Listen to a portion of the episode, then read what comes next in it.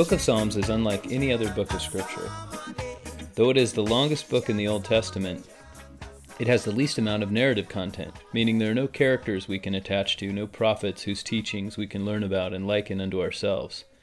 It is as if some future civilization had discovered our hymnal and was reading it to learn about us. Nevertheless, there are a large number of lessons we can learn uh, both about the gospel and about ancient Hebrew literary styles from studying the book of Psalms. So, this is lesson number 25 Let everything that hath breath praise the Lord. I'm Mark Holt, and this is Gospel Doctrine.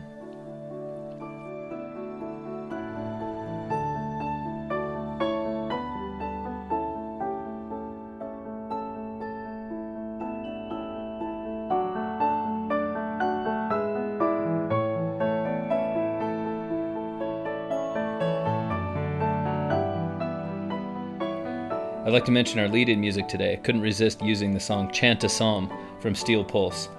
In Jesus' day and in the Old Testament times as well, the Psalms were chanted daily by observant Jews. They would have either recited or chanted or sung the Psalms as hymns. And the book of Psalms is unique in in that uh, in several ways, but we when we think of the book of Psalms, we usually think that David wrote the Psalms, and it is true that uh, a little less than half of them are attributed to him. Uh, nevertheless, some of those that are attributed to David, we know he did not write. So we're not 100% sure how accurate those attributions are.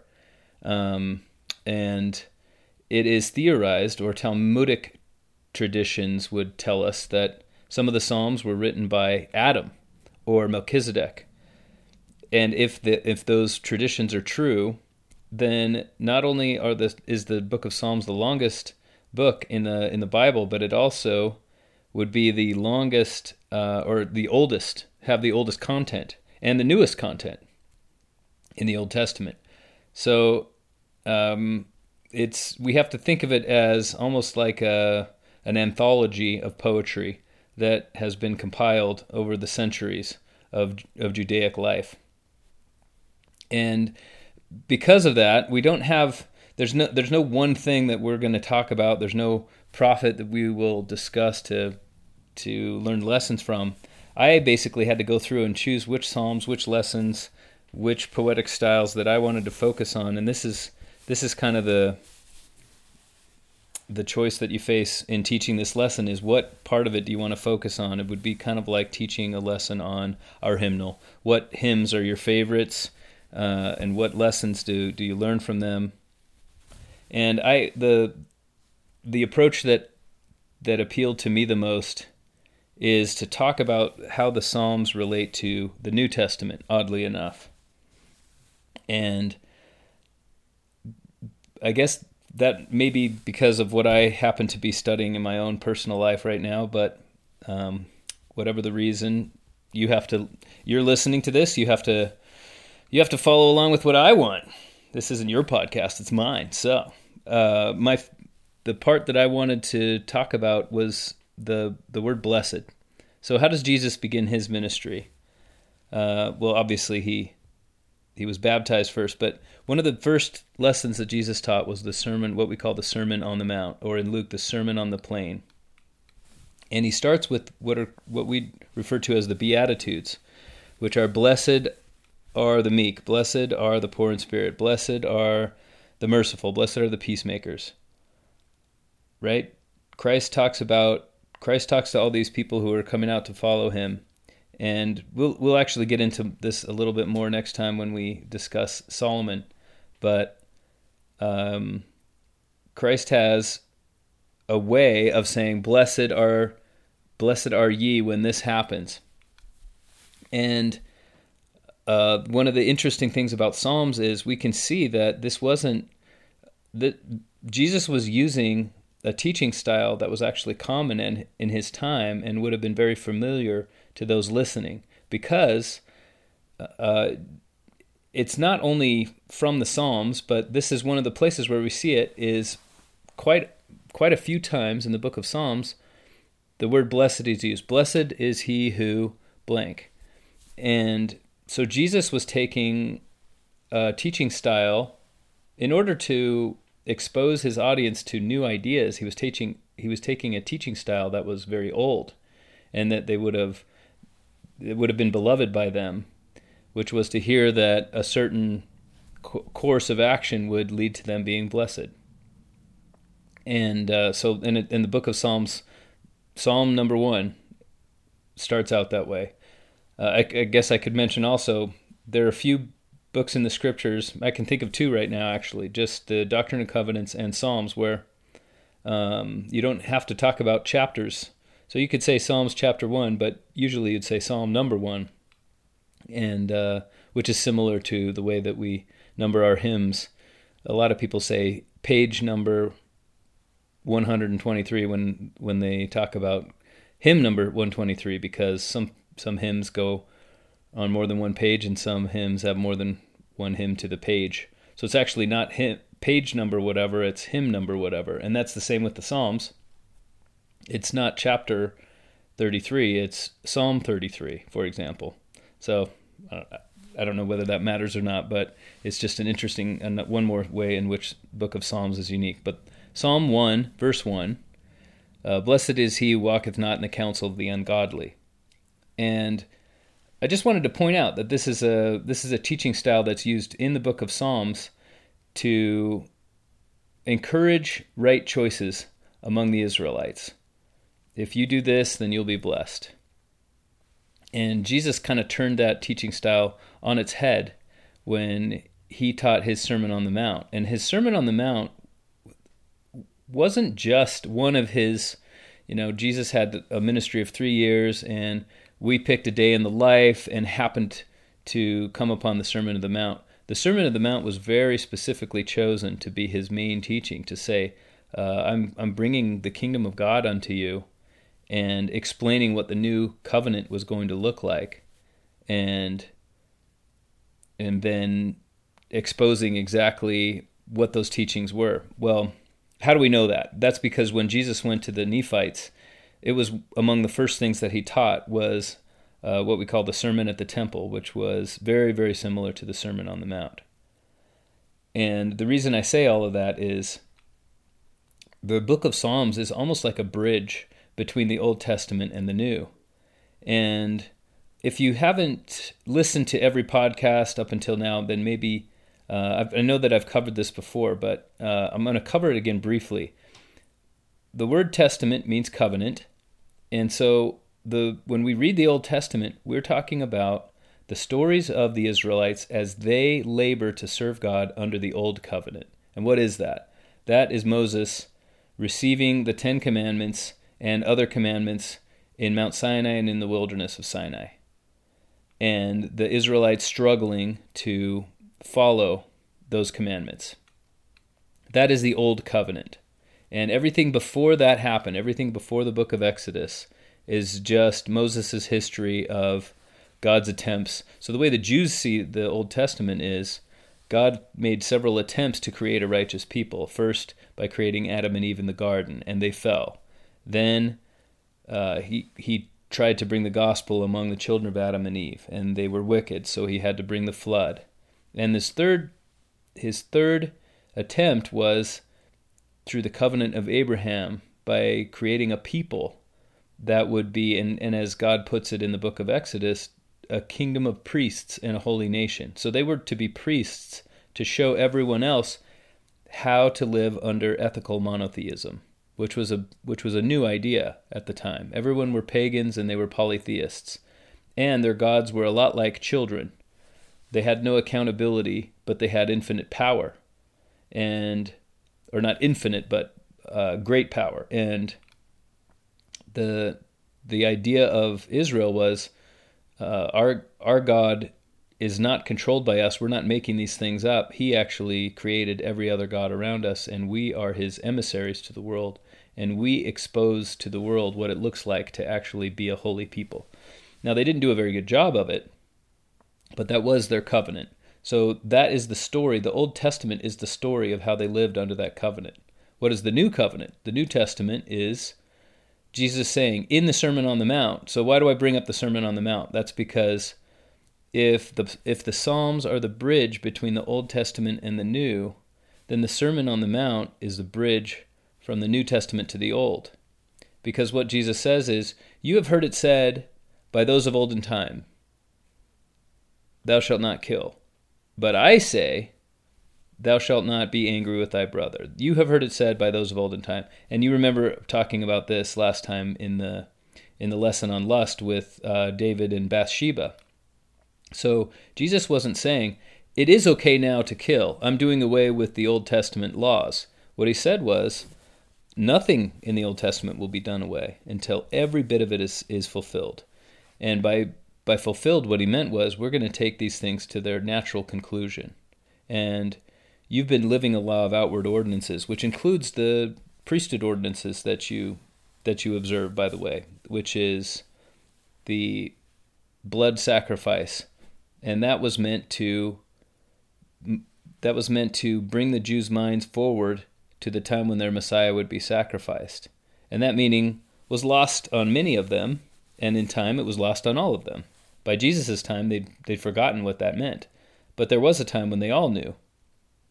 And Jesus was saying, you you have heard it said that you have to go go this far. You have to go 10 miles towards towards heaven. And I'm saying you've got to go 100 miles towards heaven or you've got to go all the way.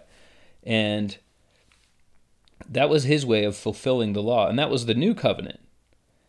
And um, let if you if you have your scriptures, turn to Psalm 51. This was actually part of the lesson uh, of one of David's psalms, and as he was trying to repent, he and he was saying, "Lord, create in me a clean heart." Right? What he wanted was God to change him. Unfortunately, he'd committed one of those sins, uh, not not his adultery. He'd committed one of those sins for which repentance is sort of undefined. It may be that he can repent. Um, he when he murdered Uriah, and when, as we discussed, he murdered other people as well. In trying to murder Uriah, he caused the death of others. Uh, but so if he hadn't done that, then these I'm sure these prayers would have would have had their effect on him, and he would have been able to be forgiven. So, this uh, Psalm 51 is sort of one of the one of the most precious psalms of all, and he's saying uh, in verse 10, "Create in me a clean heart, O God, and renew a right spirit within me." And you'll and you'll remember, number one, we covered this in the lesson on David, but we also covered this idea when we talked about Samuel. So you remember the story of Saul waiting for Samuel to show up and he and he sacrificed he made the blood sacrifice that only the priest should have been able to do and and Saul had no authority to make that sacrifice. So we're in Psalm 51 verse 16 and David says, This is definitely a psalm of David. For thou desirest not sacrifice, else would I give it. Thou delightest not in burnt offering. The sacrifices of God are a broken spirit, a broken and a contrite heart, O God, thou wilt not despise.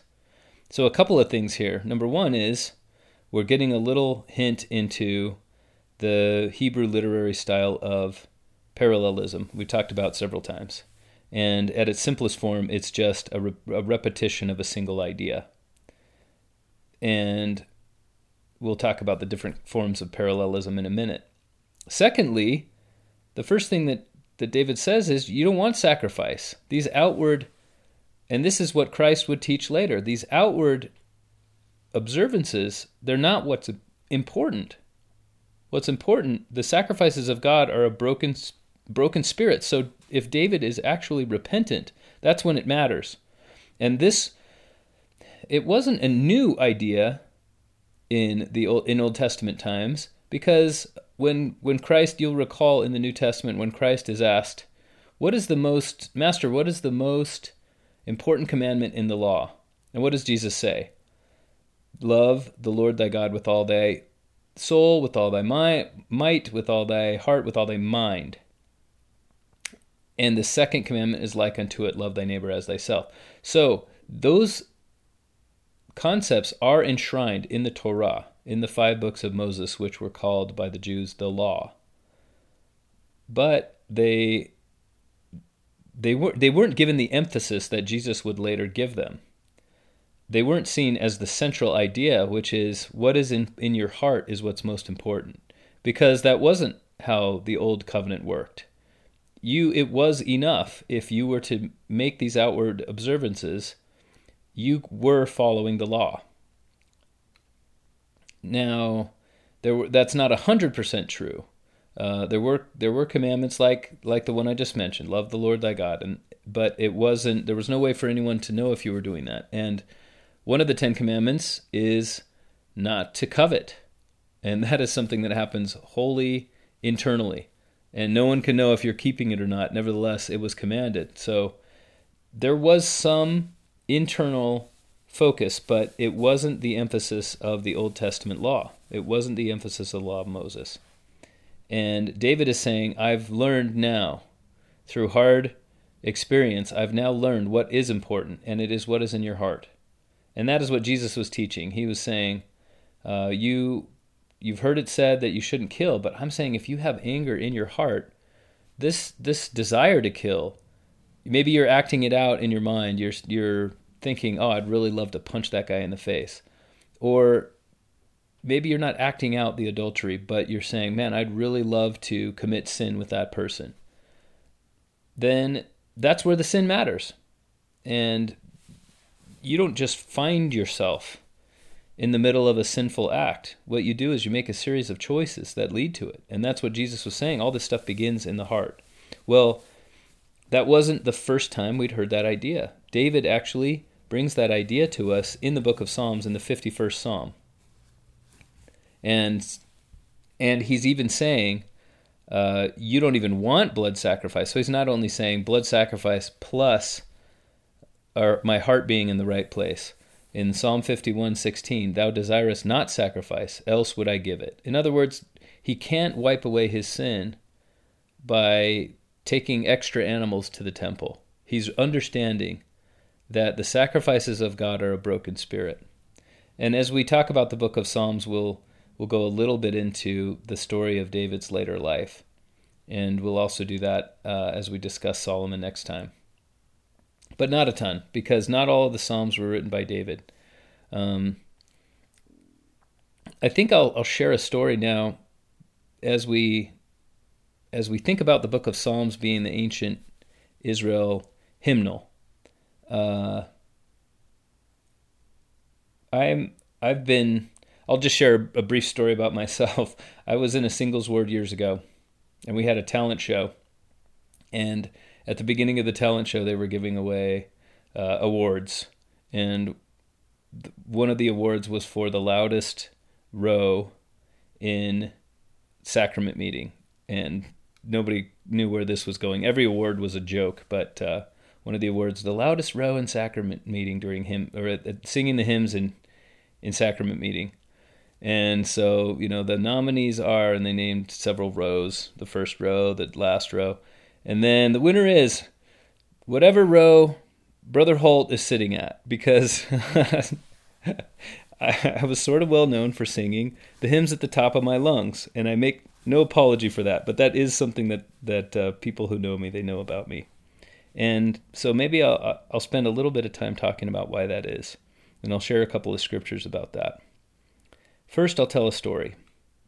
And when I was on my mission, a young missionary, the first few weeks of my mission in the MTC, every Tuesday night we had a large devotional.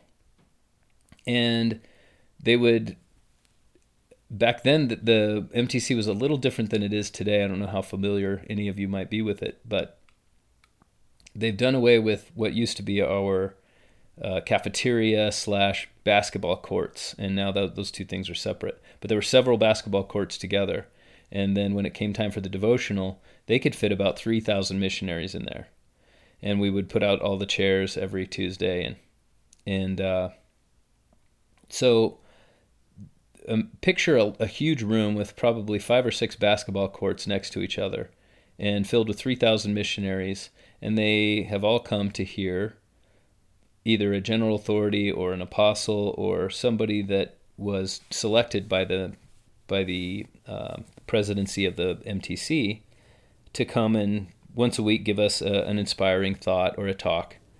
And this happened every Tuesday night. And I don't remember who this man was. Uh, he wasn't the person who was sent there. He wasn't the focus of the devotional. But before the devotional began, he stood in front of everyone and he we, he stood at the mic until everyone was quiet. People were sort of still chatting a little bit at the beginning of the meeting. And then, uh, but we'd already had part of the meeting, so it wasn't it wasn't right at the beginning. We'd already had part of the meeting, and people were a little fussy and a little loud, and and he sat there until people were quiet, and then he began to sing, and he didn't have any accompaniment, and he sang, "Thy Spirit, Lord, hath stirred our souls." He sang it just himself, just into the quiet of the room, and and within just a couple of notes, everyone stopped what they were doing and just paid attention. Every eye was glued to him.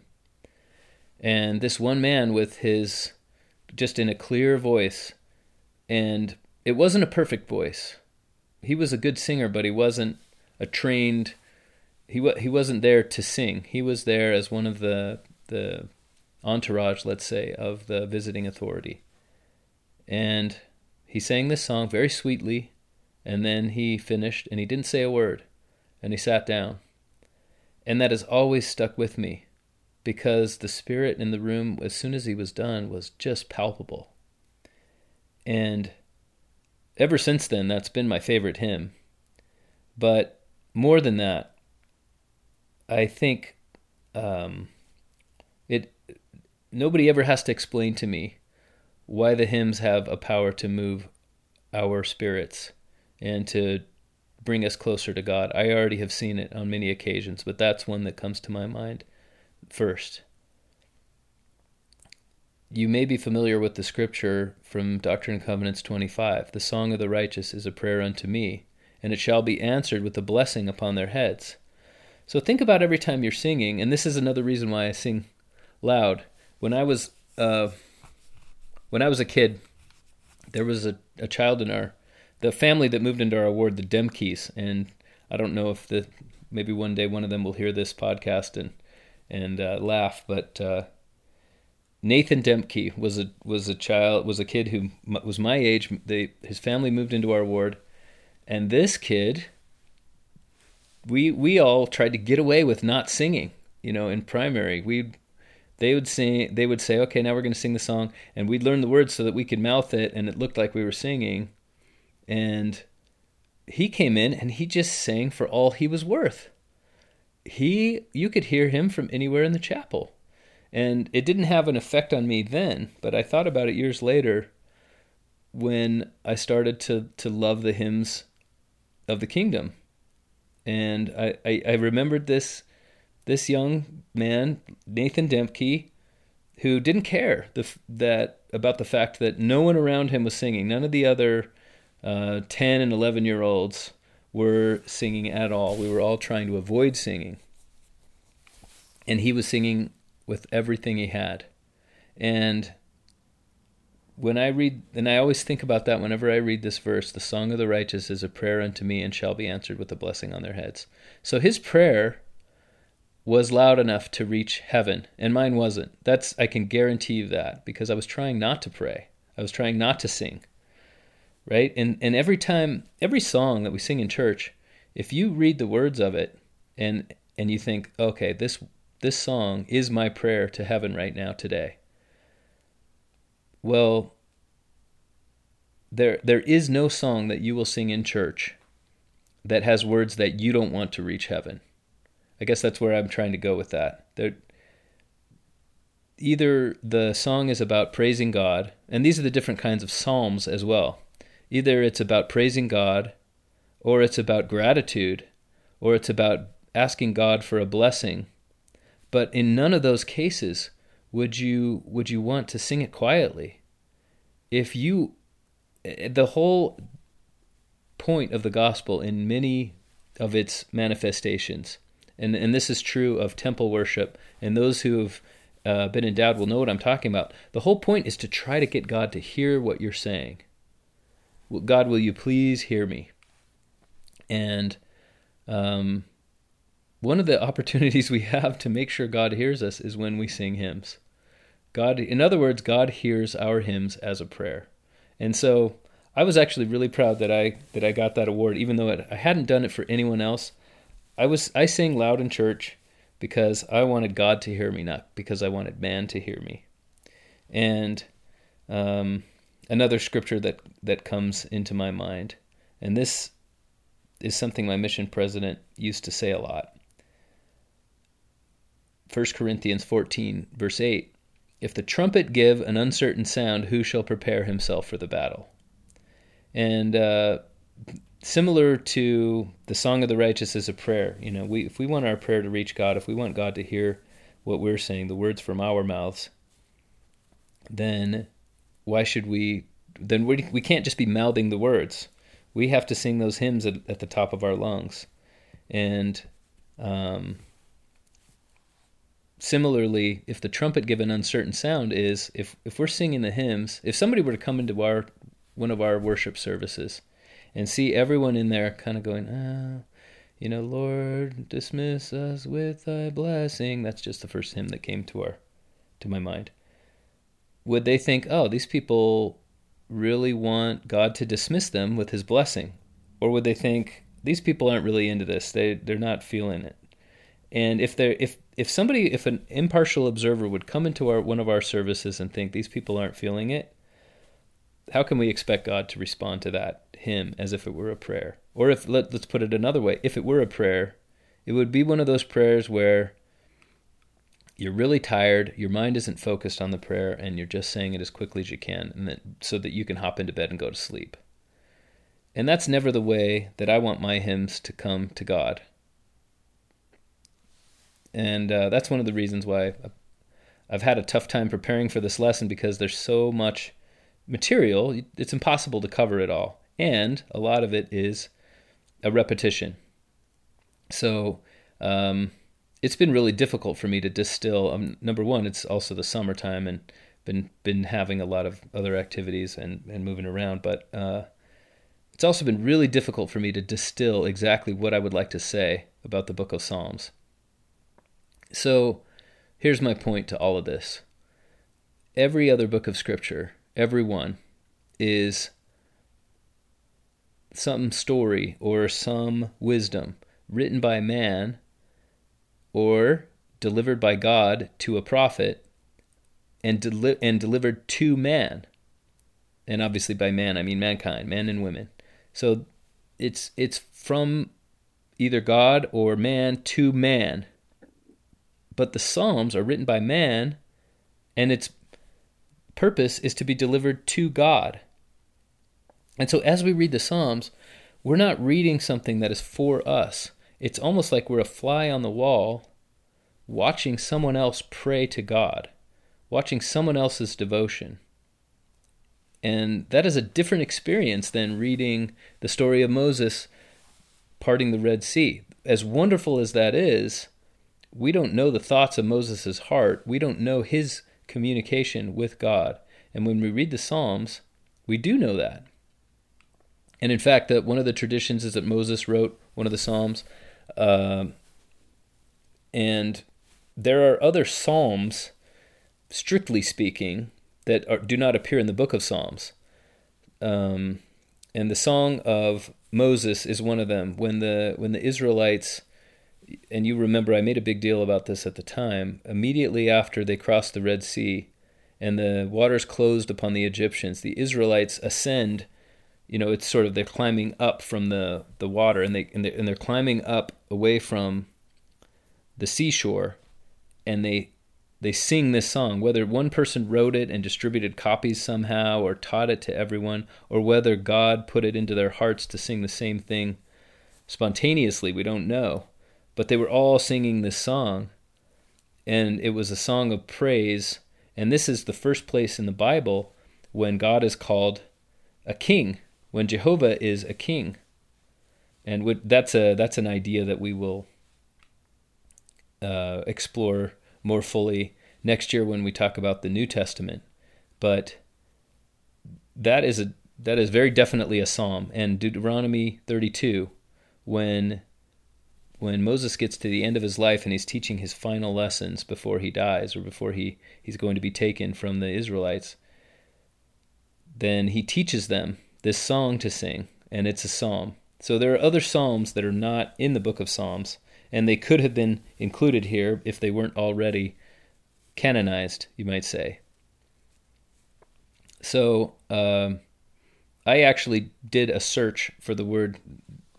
Sorry, let's. So that's that's kind of what I wanted to say about um, number one, what it means to sing and what it means to have the ancient Israelite hymnal in front of us, and number two, how another way in which the Book of Psalms is is unique. Now, I wanted to talk again about blessed. I did a search for the word blessed in the Book of Psalms, and I didn't I didn't choose you know the the Lord will bless him who would or the Lord uh, we bless the Lord. I only chose those occurrences where it said, "Blessed is he who does this, blessed is he who does that," and I counted, let's see, I counted at least 10, maybe 11 of them where, uh, where this occurs. And Jesus has nine of them in the, in the Sermon on the Mount. And I could list them, but I, I decide I, I, I don't think I'm going to do that. But you can do that in your Gospel Library app if you have that app installed on your phone or on your tablet. Um, and you could just look at the different ones. One of them is, you know, blessed is he who considereth the poor. Blessed in he who putteth the Lord putteth in the Lord his trust. Blessed is he that feareth the Lord, and that appears a couple of times. Blessed is he that cometh in the name of Jehovah. Blessed is he that trusteth in the Lord. And the, these are these are behaviors. These are people who most mostly it's just if you believe in God and you put your trust in Jehovah and you believe that Jehovah is the God above the other gods. The the whole point of God's teaching in the entire Old Testament, the history of Israel is go into the land of Israel, inhabit it, and do not get involved in the idolatries that are going to surround you. And a lot of these blessed statements are blessed is he who doesn't do that. Based, they, that's what they boil down to.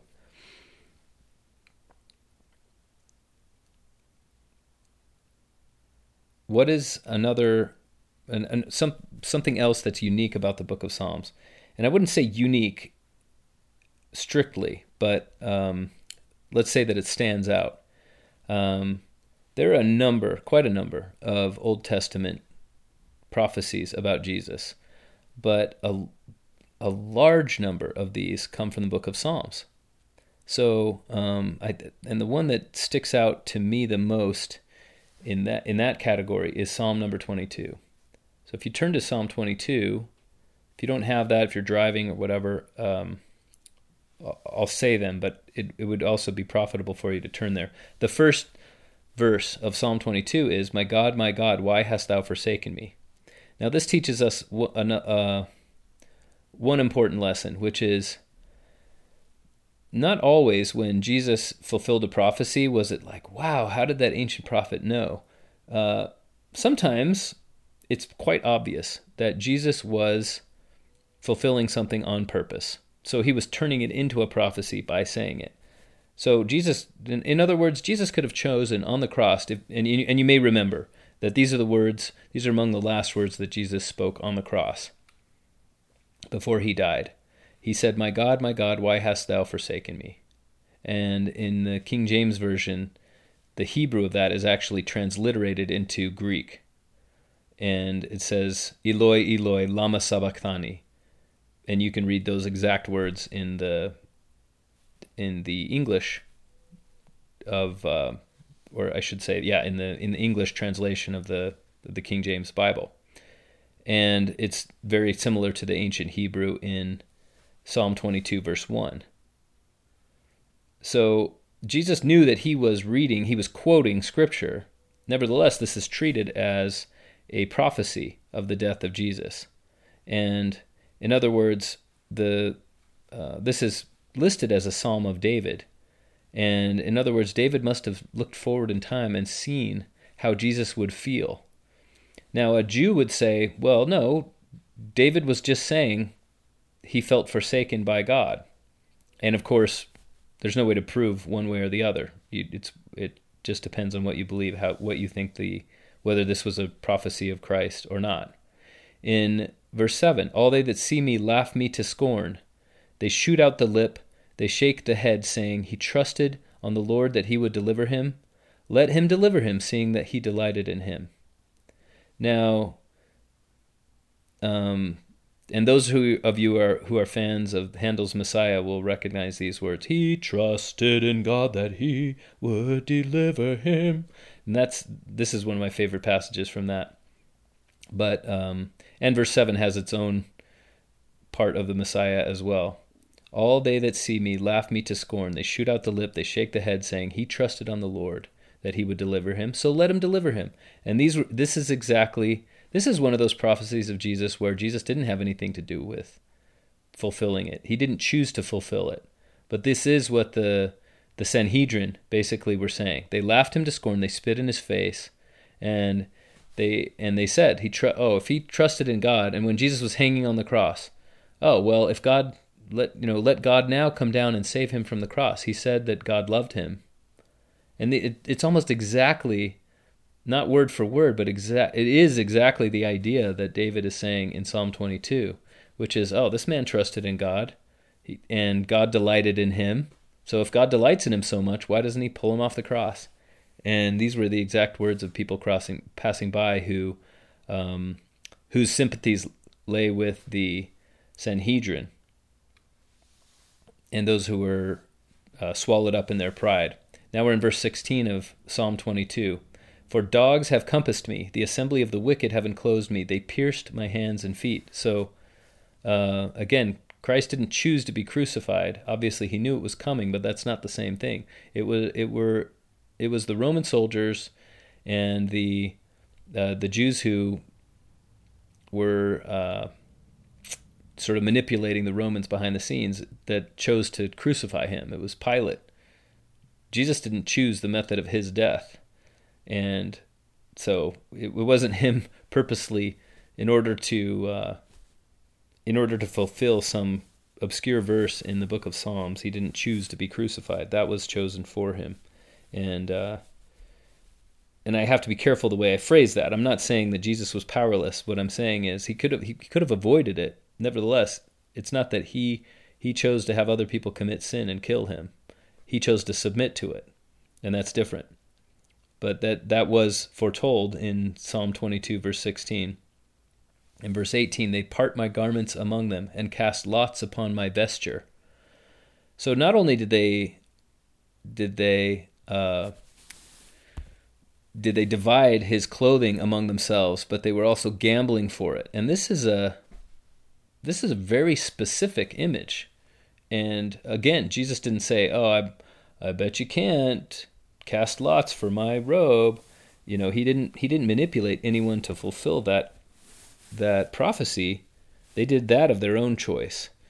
And this this scripture was fulfilled before Jesus picked up his cross. The Roman soldiers, in fact, did this exact thing. Incidentally, there's a place in uh, there's a museum in Jerusalem where they have found scratchings or uh, engravings on one of the stones, and it's an ancient book. It's an ancient game of chance, and the the museum is called the Ecce Homo Museum or Behold the Man, which is which were the infamous words of Pilate, saying, "Behold the man who has called himself your king." In this museum is this ancient Roman game scrawled into the rock, and so it's survived all this time and they they don't claim that this was the place where the soldiers actually gambled for Christ's uh, vesture, as it's called here in Psalms. Nevertheless, uh, you know, it might have been, and it would have been around that exact spot. Um, very close, very close to that spot was the Antonia fortress where Pilate presented Jesus and said those words, "Behold the man." So um, we have a. We have not only uh, scriptural evidence, but we have archaeological evidence that that Christ was, or that this was a common practice. Number one, and that Christ was probably this is probably an accurate depiction of how Christ would have been killed was to have these Roman soldiers treat him with contempt. So this Psalm 22 is one notable example, but there are probably a dozen or more psalms that have specific application to the Savior's life. And that's pretty amazing.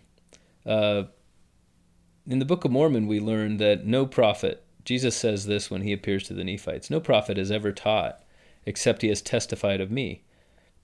And Jesus makes specific mention of Samuel and of Moses, but we are left to understand that all of the prophets now we don't have as, the book of mormon says the plain and precious things have been taken out of the bible we don't have those exact words some of them have been restored by the inspired revision of the of the bible um, especially moses's prophecy of jesus christ but we have jesus' word in the Book of Mormon that all of these Old Testament prophets did prophesy of Christ. But if those things were taken out purposely, or even if they were taken out accidentally, they couldn't figure out, they didn't know, no one knew before Christ was born that, for example, Psalm 22, verse 18 applied to some future Messiah. They part my garments among them and cast lots upon my vesture. So no one would know to take that out if they were trying to remove evidence of that Christ was the Messiah. Let's say in the hundred years following Christ's death, and some some person transcribing the Old Testament was like, I'm going to take this part out because it obviously could be interpreted as applying to Jesus of Nazareth, and I don't believe that Jesus of Nazareth was the Messiah, and therefore I'm not going to let this survive.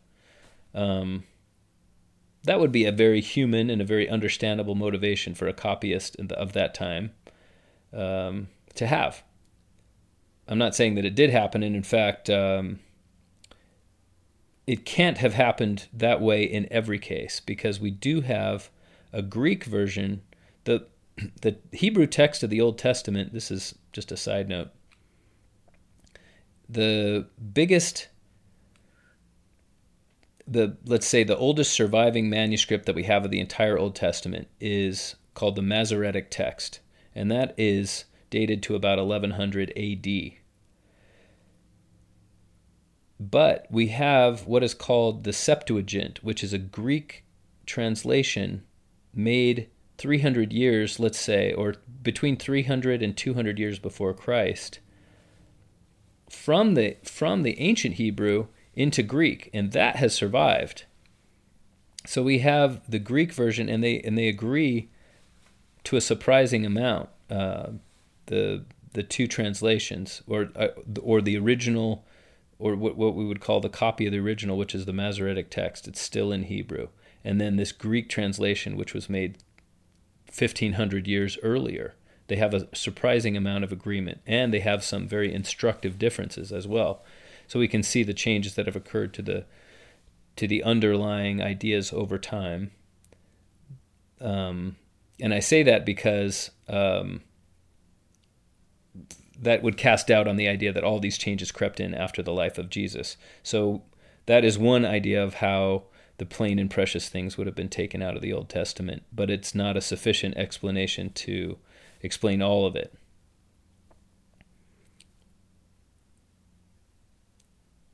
another prophetic aspect of the Psalms. Um, this is this is referred to. You might you might remember that uh, Joseph Smith talked about.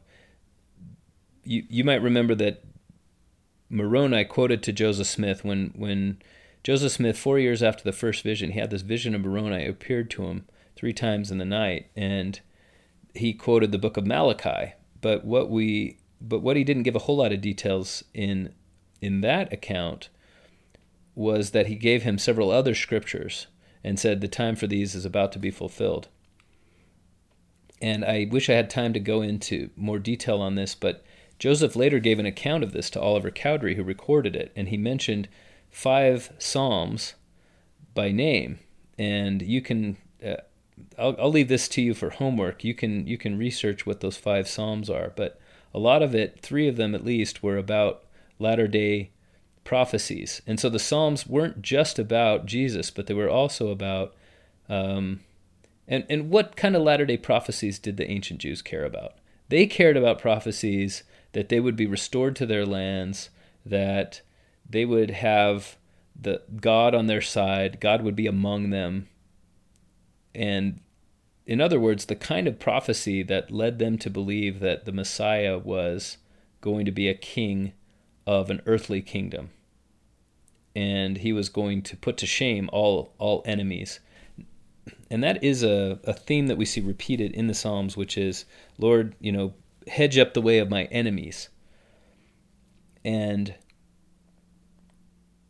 when I read the Psalms and I read my enemy, um, I mean, I don't. I think most people nowadays, most modern people, they don't they don't go through life thinking, um, you know, I, I need God to hedge up the way of my enemies, and they're thinking of people around them like, oh gosh, I've got I've got to go to work today, but the the guy in the next cubicle, he's my enemy, or or maybe I have my own business, you know, I'm a plumber, and the guy this this plumber down the street he's my enemy because he's taken some customers away from me. We kind of we kind of don't think that way anymore. Uh, when we read scriptures we can think yeah these guys had real enemies. They wanted to kill him or they wanted to um, establish a rival kingdom or eventually they'd all go to war together that's what an enemy is and you and I may not have actual enemies, or we have people who we just can't get along with no matter how hard we try. And so if somebody were to interpret that as an enemy, so be it. But you know, Christ Christ's philosophies have, have had a huge influence on our culture, and we um, we actually don't like having enemies. However, there's one enemy that everyone has, and and we don't think about this, or, or perhaps perhaps you do. I don't know, but I think. Uh, we don't think about this as often as we could, which is we have someone who really wants everything that's terrible that could possibly happen to us to happen and that is the adversary, Satan. Um, I've I've reflected on this a little bit lately about how bad of an enemy Satan is, and there not a lot of t- not a lot of people. I shouldn't say not a lot of people.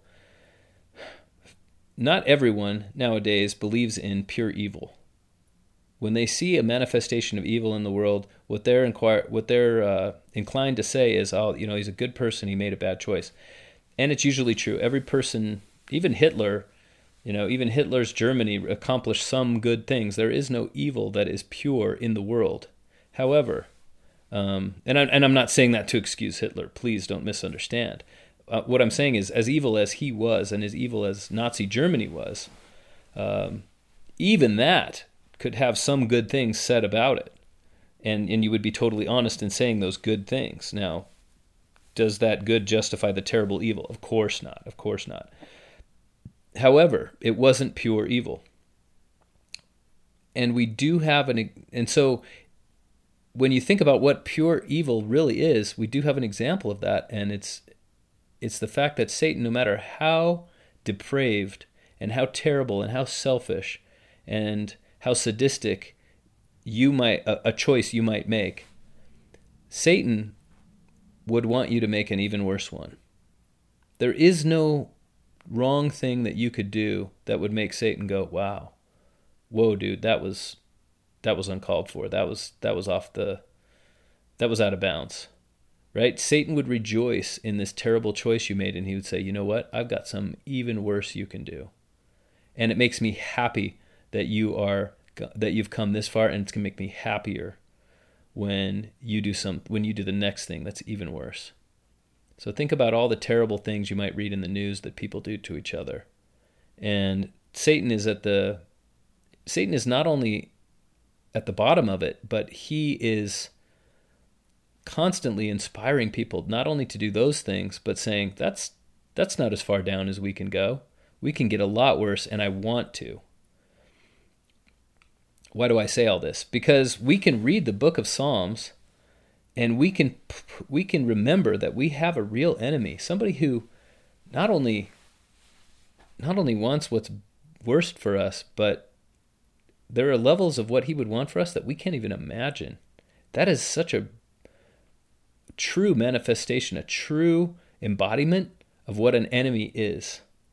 And so when you read the book of Psalms and you think, oh, you know, I just don't have any enemies, imagine that there are not only Satan, but the minions of Satan who would put evil thoughts in your head. They'll, they'll be around you as much as you will allow them. They will have influence on you as often as you choose it, as often as you permit it. And therefore, it is totally appropriate for you and me to read this and think, hedge up the way of my enemy, make a stumbling block for my enemy. And in spite of everything that David suffered and went through and all of the penalties that that came as a result of his poor choices, these psalms actually worked for him.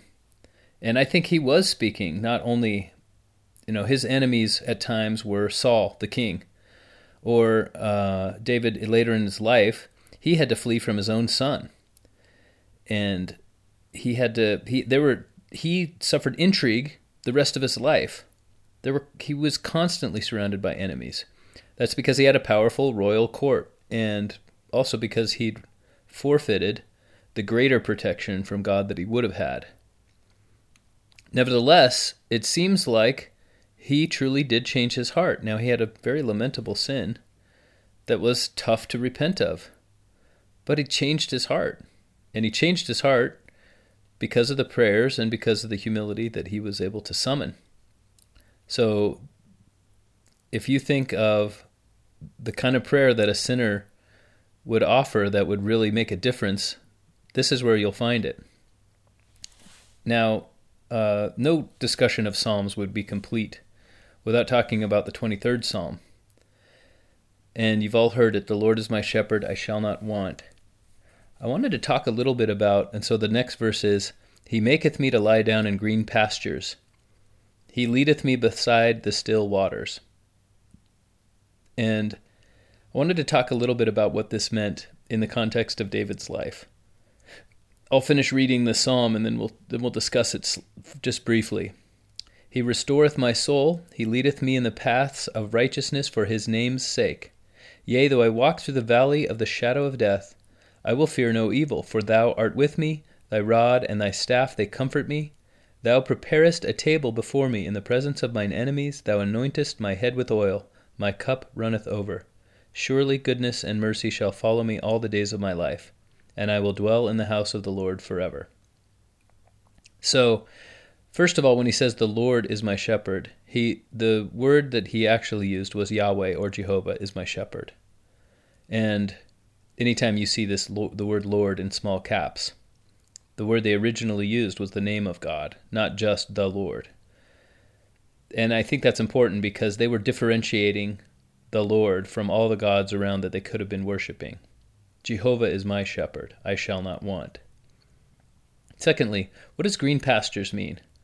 David was a shepherd in Judea, and the the town of Bethlehem is about six miles north of of present day Jerusalem. It is, if you've ever been there or seen pictures, it is a rocky place. And a lot of times when Westerners read, The Lord is my shepherd, what they think of is some place that is covered in grass and water and it's a it's a grassy green meadow that's lush. When we think of green pastures, that's what we think of.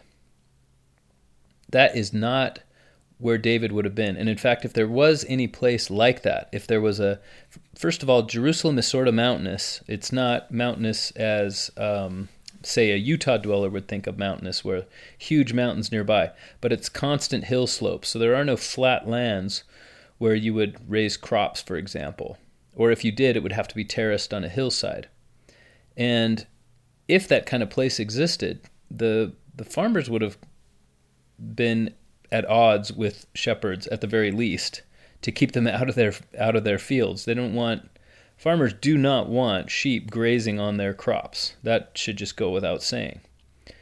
And therefore, where David led his flocks would have been, and, it, it might not have been um, sh- sheep alone, it might have been sheep and goats, and he would have led them around in areas where there were here a plant, there a plant, mostly brown rocks and sand.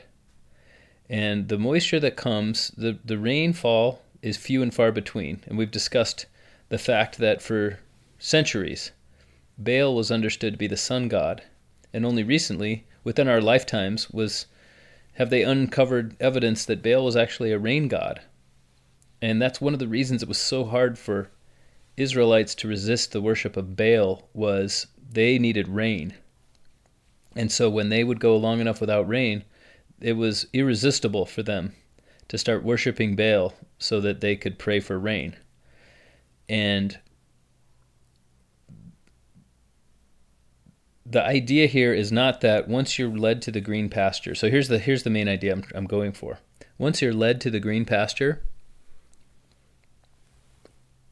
you do not have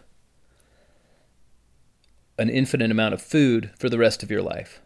What you have is enough for just this moment. And that summons up, that idea summons up a lot of a lot of lyrics from hymns that we sing today, like Lead Kindly Light. I do not ask to see, and here's some here's some words from Lead Kindly Light that come to mind. I do not ask to see the distant scene. One step enough for me. So in other words, we're summoning this light, but we don't need the entire entirety of our lives to be illuminated.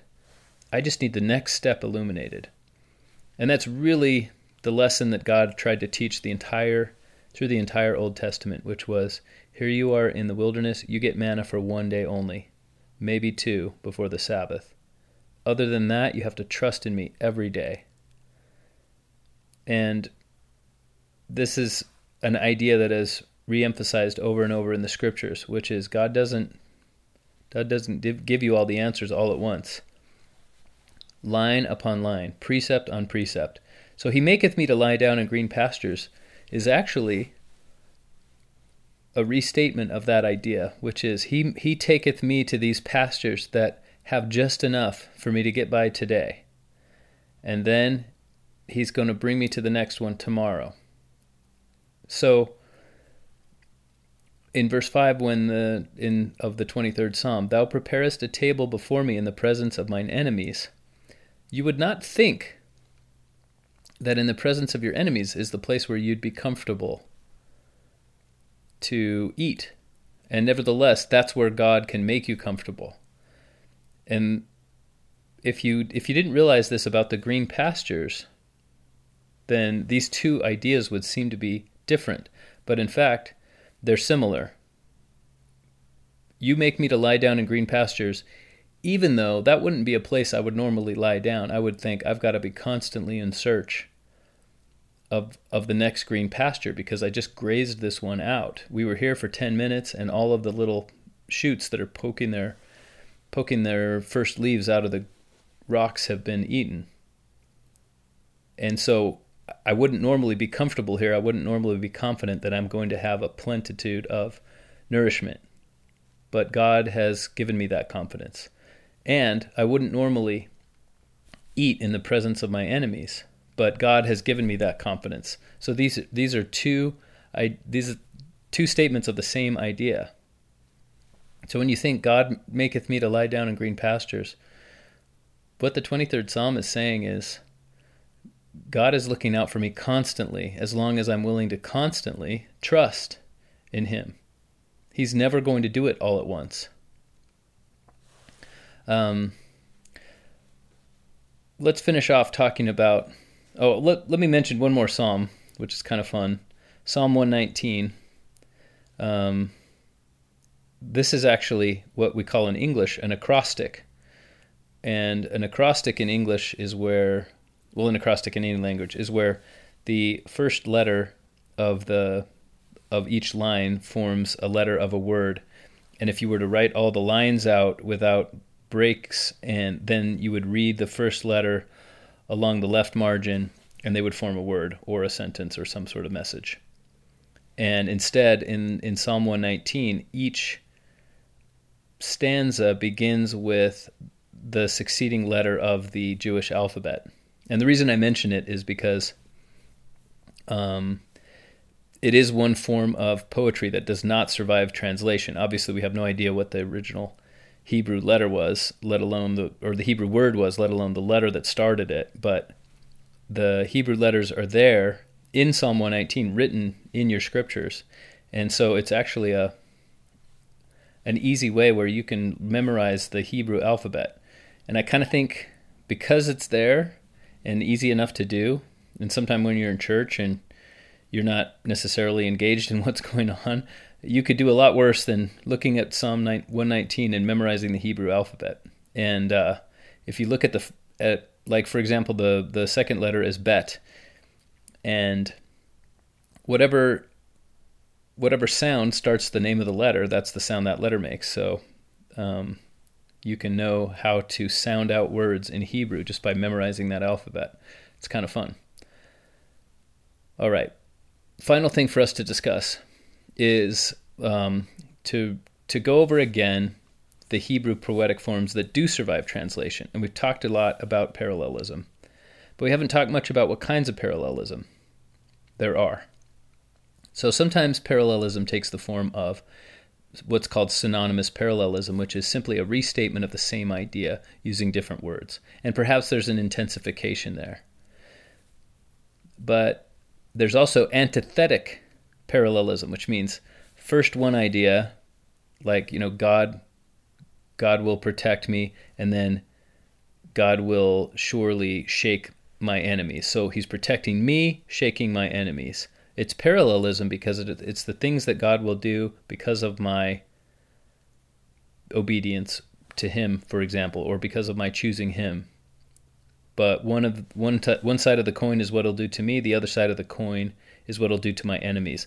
So that would be antithetical par- or antithetic parallelism, and uh, and you might see that, or you might see what's called synthetic parallelism, where each successive line of the of the parallels adds more to the idea. So God will surely God will look out for me, and you can even see it here in Psalm 23.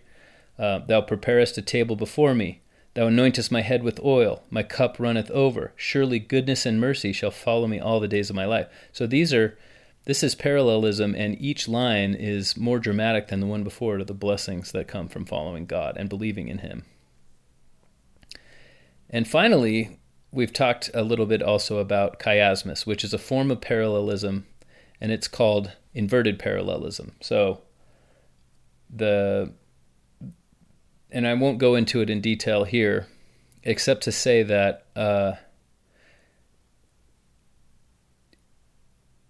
it's not an imagination. A lot of people think, well, parallelism, you know, people might just they might have done it unconsciously, and people might have made up this whole chiasmus thing in order to prove that, for example, the Book of Mormon was of ancient origin.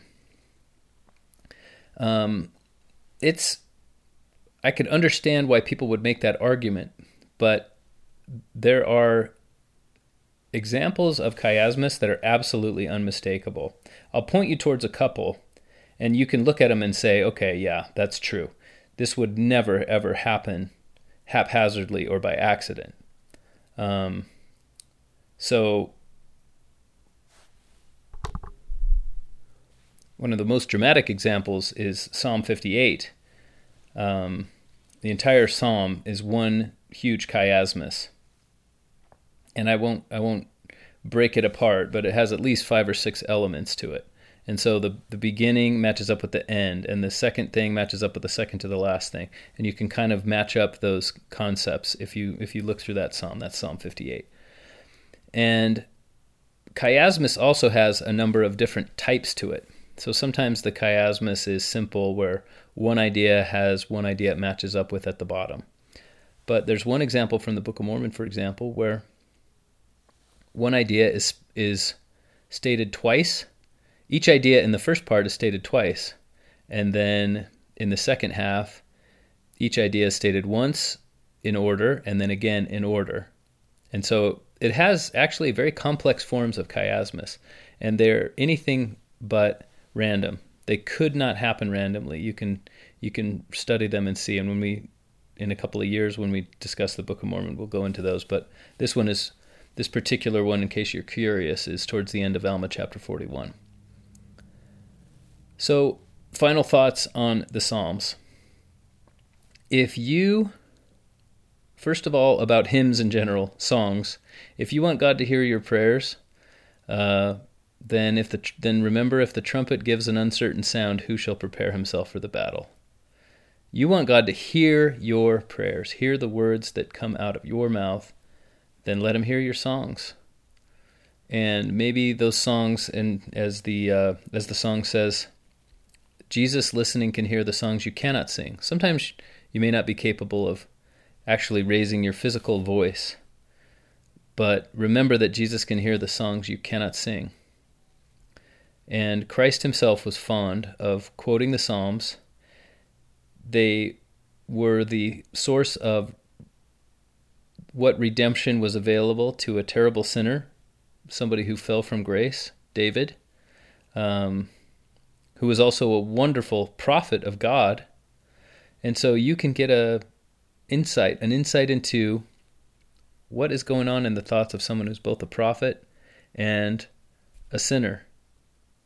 Perhaps words of Moses, perhaps the words of Melchizedek, perhaps the words even of Adam, according to Talmudic tradition, quoted often by our Savior, and prof- profound thoughts about the nature of God, praise of God, and gratitude.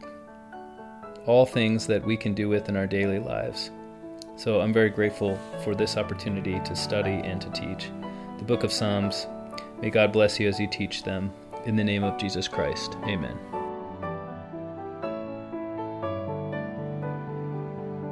This has been Gospel Doctrine, a nonprofit podcast hosted and produced by Mark Holt with bumper music by Kendra Lowe. Gospel Doctrine is not affiliated with nor endorsed by The Church of Jesus Christ of Latter day Saints.